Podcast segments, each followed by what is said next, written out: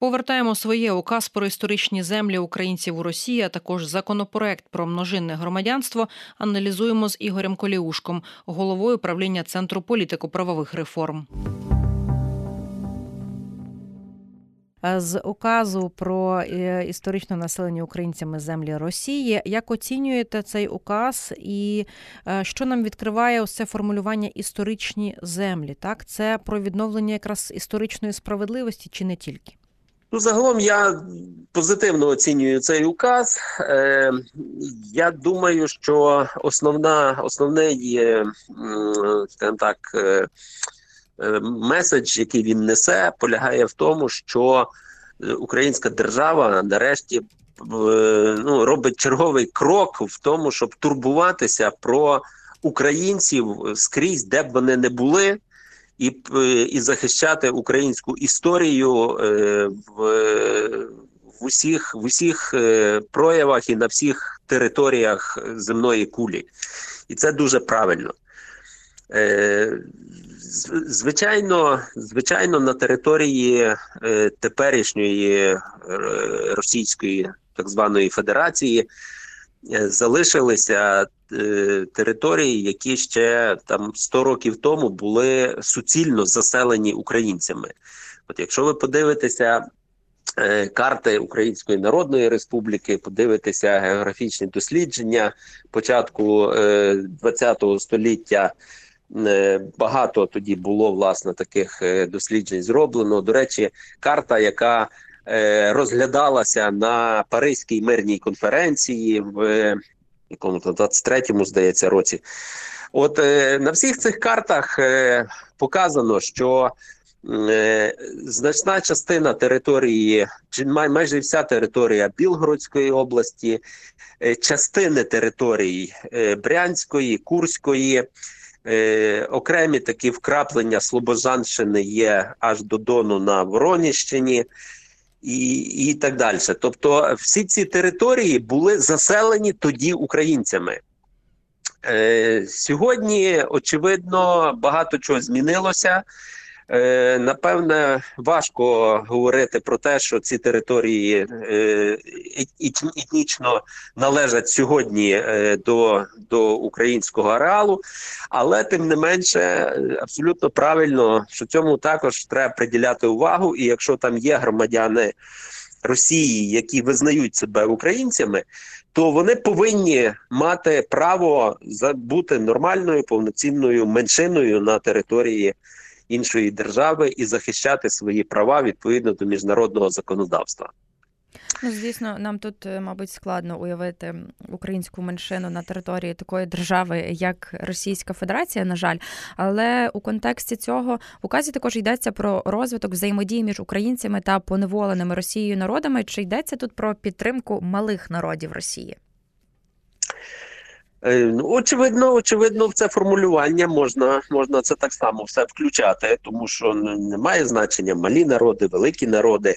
Ясно, що на території е, е, на Російської держави теперішньої живе е, багато десятків, а може і навіть більше сотні е, народів які є корінними для е, цієї території, для яких ця територія е, є батьківщиною. Вони були в свій час завойовані, поневолені. І без сумніву, що знову ж таки, відповідно до міжнародного права і відповідно до просто справедливості, е, їх треба підтримувати, їм треба допомагати, якщо вони цього потребують, якщо вони цього хочуть. І це абсолютно правильно, що що тепер е, ми стаємо більш, е, тобто ми, як держава, стаємо більш відверті і принципові в цих е, в цих позиціях, бо раніше завжди висловлювалася думка, що боже, ну кра краще промовчати, краще не нічого не сказати, щоб тут е, великого медведя не не, не образити. Угу. Е, пане Ігоре, і тут ми, звісно ж, коротко також хочемо з вами спробувати зрозуміти е, долю законопроекту про множинне громадянство. Ем, і тут ми повертаємося до такого каменя спотикання. Нам треба вносити зміни до конституції, якщо ми хочемо е, такі зміни робити. І ми не можемо зараз міняти конституцію в часи війни під час того, як у нас воєнний стан. Скажіть, тобто, ми знову так в підвішеному стані повісимо цей документ. Ну, чесно кажучи, я зовсім не розумію, для чого е, цей крок зроблений президентом, е, чого він хоче цим досягнути. І я думаю, що це якийсь якийсь елемент е, його там відносин, його спілкування саме з зарубіжними українцями. Але знову ж таки, мені здається, що тут. Що тут є два е, е, два на на випадок. Я просто вже хочу зрозуміти логіку uh і і пояснюю, що важко її зрозуміти, тому що на випадок прийняття такого закону. Е, ефекти будуть протилежні. Хтось дійсно частина, наприклад, діаспори, той же ж конгрес українських перепрошую, світовий конгрес українців е, який хоче е, цього давно, е, він щось там отримає.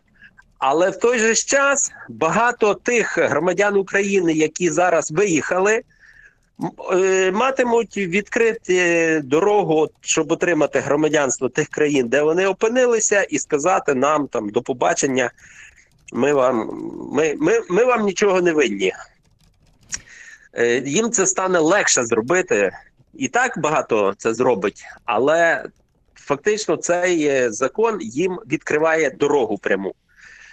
Е, тому тому не не, не зрозуміло. Ну а з точки зору Конституції, ви абсолютно праві. Я абсолютно переконаний, що е, Конституція України не дозволяє множинного громадянства.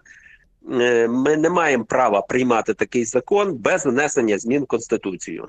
Зміни в Конституцію можна внести тільки після завершення воєнного стану, і більше того, зміни в цю статтю, це перший розділ Конституції, потребуватимуть ще й затвердження на всеукраїнському референдумі. референдумі так.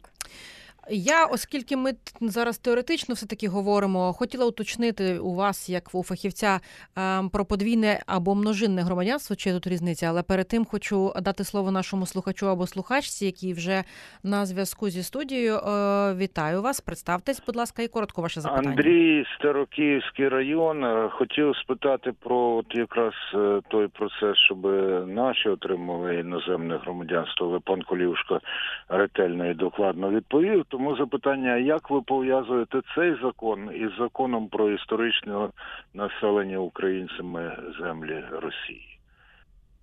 Дякуємо вам за запитання, пане Ігоре. Е, ну я е, я власне не бачив ще законопроекту. Е, він він здається сьогодні появився вже десь я в новинах чув, але але я ще не встиг з ним познайомитися. В будь-якому разі, е, ну я я пам'ятаю, як обговорювався е, попередній законопроект, який вносив вже президент Зеленський. Значить, Тоді всі звертали увагу на те, що там не було винятку для країни-агресора. І якщо він знов е, в цьому законопроекті не робить винятку для країни-агресора, щодо е, подвійного чи множинного громадянства з, з українським, то тоді я взагалі, чесно кажучи, затрудняюся, як це як це зрозуміти. Ні, у цьому у цьому проєкті закону е, буде виключення про те, що лише громадяни Росії не зможуть отримати множинне громадянство. От, а якщо таке виключення є, так воно є. Ну принаймні воно анонсоване тоді, президентом. Вчора було так. Тоді прямого так, тоді прямого прямого зв'язку тут немає, тому що е, це я вже відповідаю на питання пана Андрія. Е, Власне, громадяни Російської Федерації. Е, вони власне не зможуть скористатися цим. Ну, принаймні до тих пір, поки ця країна є є агресором, і вона абсолютно правильно має бути в усіх законо, законах. Е, для неї повинні робитися винятки щодо всього, чого тільки можна робити. Е, пане Ігоре, все таки ще коротко уточню: от подвійне і множинне. Чи є різниця, яке який термін ми використовуємо? Ну, множинне це, це можна трактувати як більш широке. Воно може бути подвійним, потрійним, четвірним, п'ятірним і так далі. Тобто будь-яке множинне громадянство. Я розумію, це так. Така реакція на жарт е, Ігоря Коломойського свого часу, який сказав, що в мене не подвійне, а потрійне громадянство, а воно, мовляв, не заборонене. Тому е, тому в нас почали оперувати терміном множинне громадянство, щоб не попадати в таку в таку ситуацію. Але ну це, чесно кажучи, такі напівжартівливі викрутаси, тому що звичайно, що якщо е, заборонено подвійне, то для того, щоб дійти до потрійного, треба обов'язково мати мати стадію подвійне, і це і це вже заборонено. Угу. І буквально ще одне уточнення. На вашу думку, чи передбачають ініціатори і ініціатор, очевидно, цього законопроекту е, такий ефект від е, цих змін, які, повторюся, там ми наразі не можемо е, ухвалити остаточно, не можемо змінити конституцію. Що так само, наприклад, ми потребуватимемо людей, які будуть приїжджати в Україну, і це, наприклад, буде хтось там з країн Європейського союзу і не лише шукатимуть тут, наприклад, роботу і ці люди теж в підсумку захочуть отримати українське громадянство. Чи може це стати привабливим е, для тих, хто, наприклад, та як трудовий мігрант сюди захоче приїхати? І от е, ми в такий спосіб отримуємо, наприклад, робочі руки, які нам точно будуть незайвими. Це складніше питання. Е, без сумніву, тут є є логіка. Без сумніву, нам після перемоги очевидно, доведеться залучати якісь трудові ресурси е, е, мігрантського походження, але, е, чесно кажучи, я думаю, що питання громадянства це далеко не перше, про що про що думатимуть ці люди, і на основі чого прийматимуть рішення. Тому я не бачу ніякої потреби зараз із цим спішити. Ми маємо набагато більше важливіших питань вирішити, починаючи із е, звільнення території і, і закінчення війни. І, по-друге, створенням бізнес-клімату, при якому буде розвиватися економіка, і е, трудові мігранти хотітимуть приїжджати, приїжджати в Україну. Поки цього немає вирішувати питання громадянства просто немає ніякого сенсу. Угу. А що стосується тих, хто хоче там зараз із е, Європейського союзу, наприклад, приїхати. Е, там мені сьогодні задавали е, в іншій аудиторії вже питання приїхати захищати Україну і так далі. Так всі можуть е, приїхати і захищати, і працювати. Не, Знову ж таки, громадянство не, не є перешкодою фатальною, щоб не не мати можливості е, долучитися до захисту чи розвитку України. А якщо хтось надіється, що через цей закон е, когось е, силою заставлять, то це теж марні надії, тому що подвійне громадянство, воно ж нами тлумачиться так, що ми цих людей трактуємо як громадяни України, так. але ж інші країни так само будуть трактувати цих людей як своїх громадян.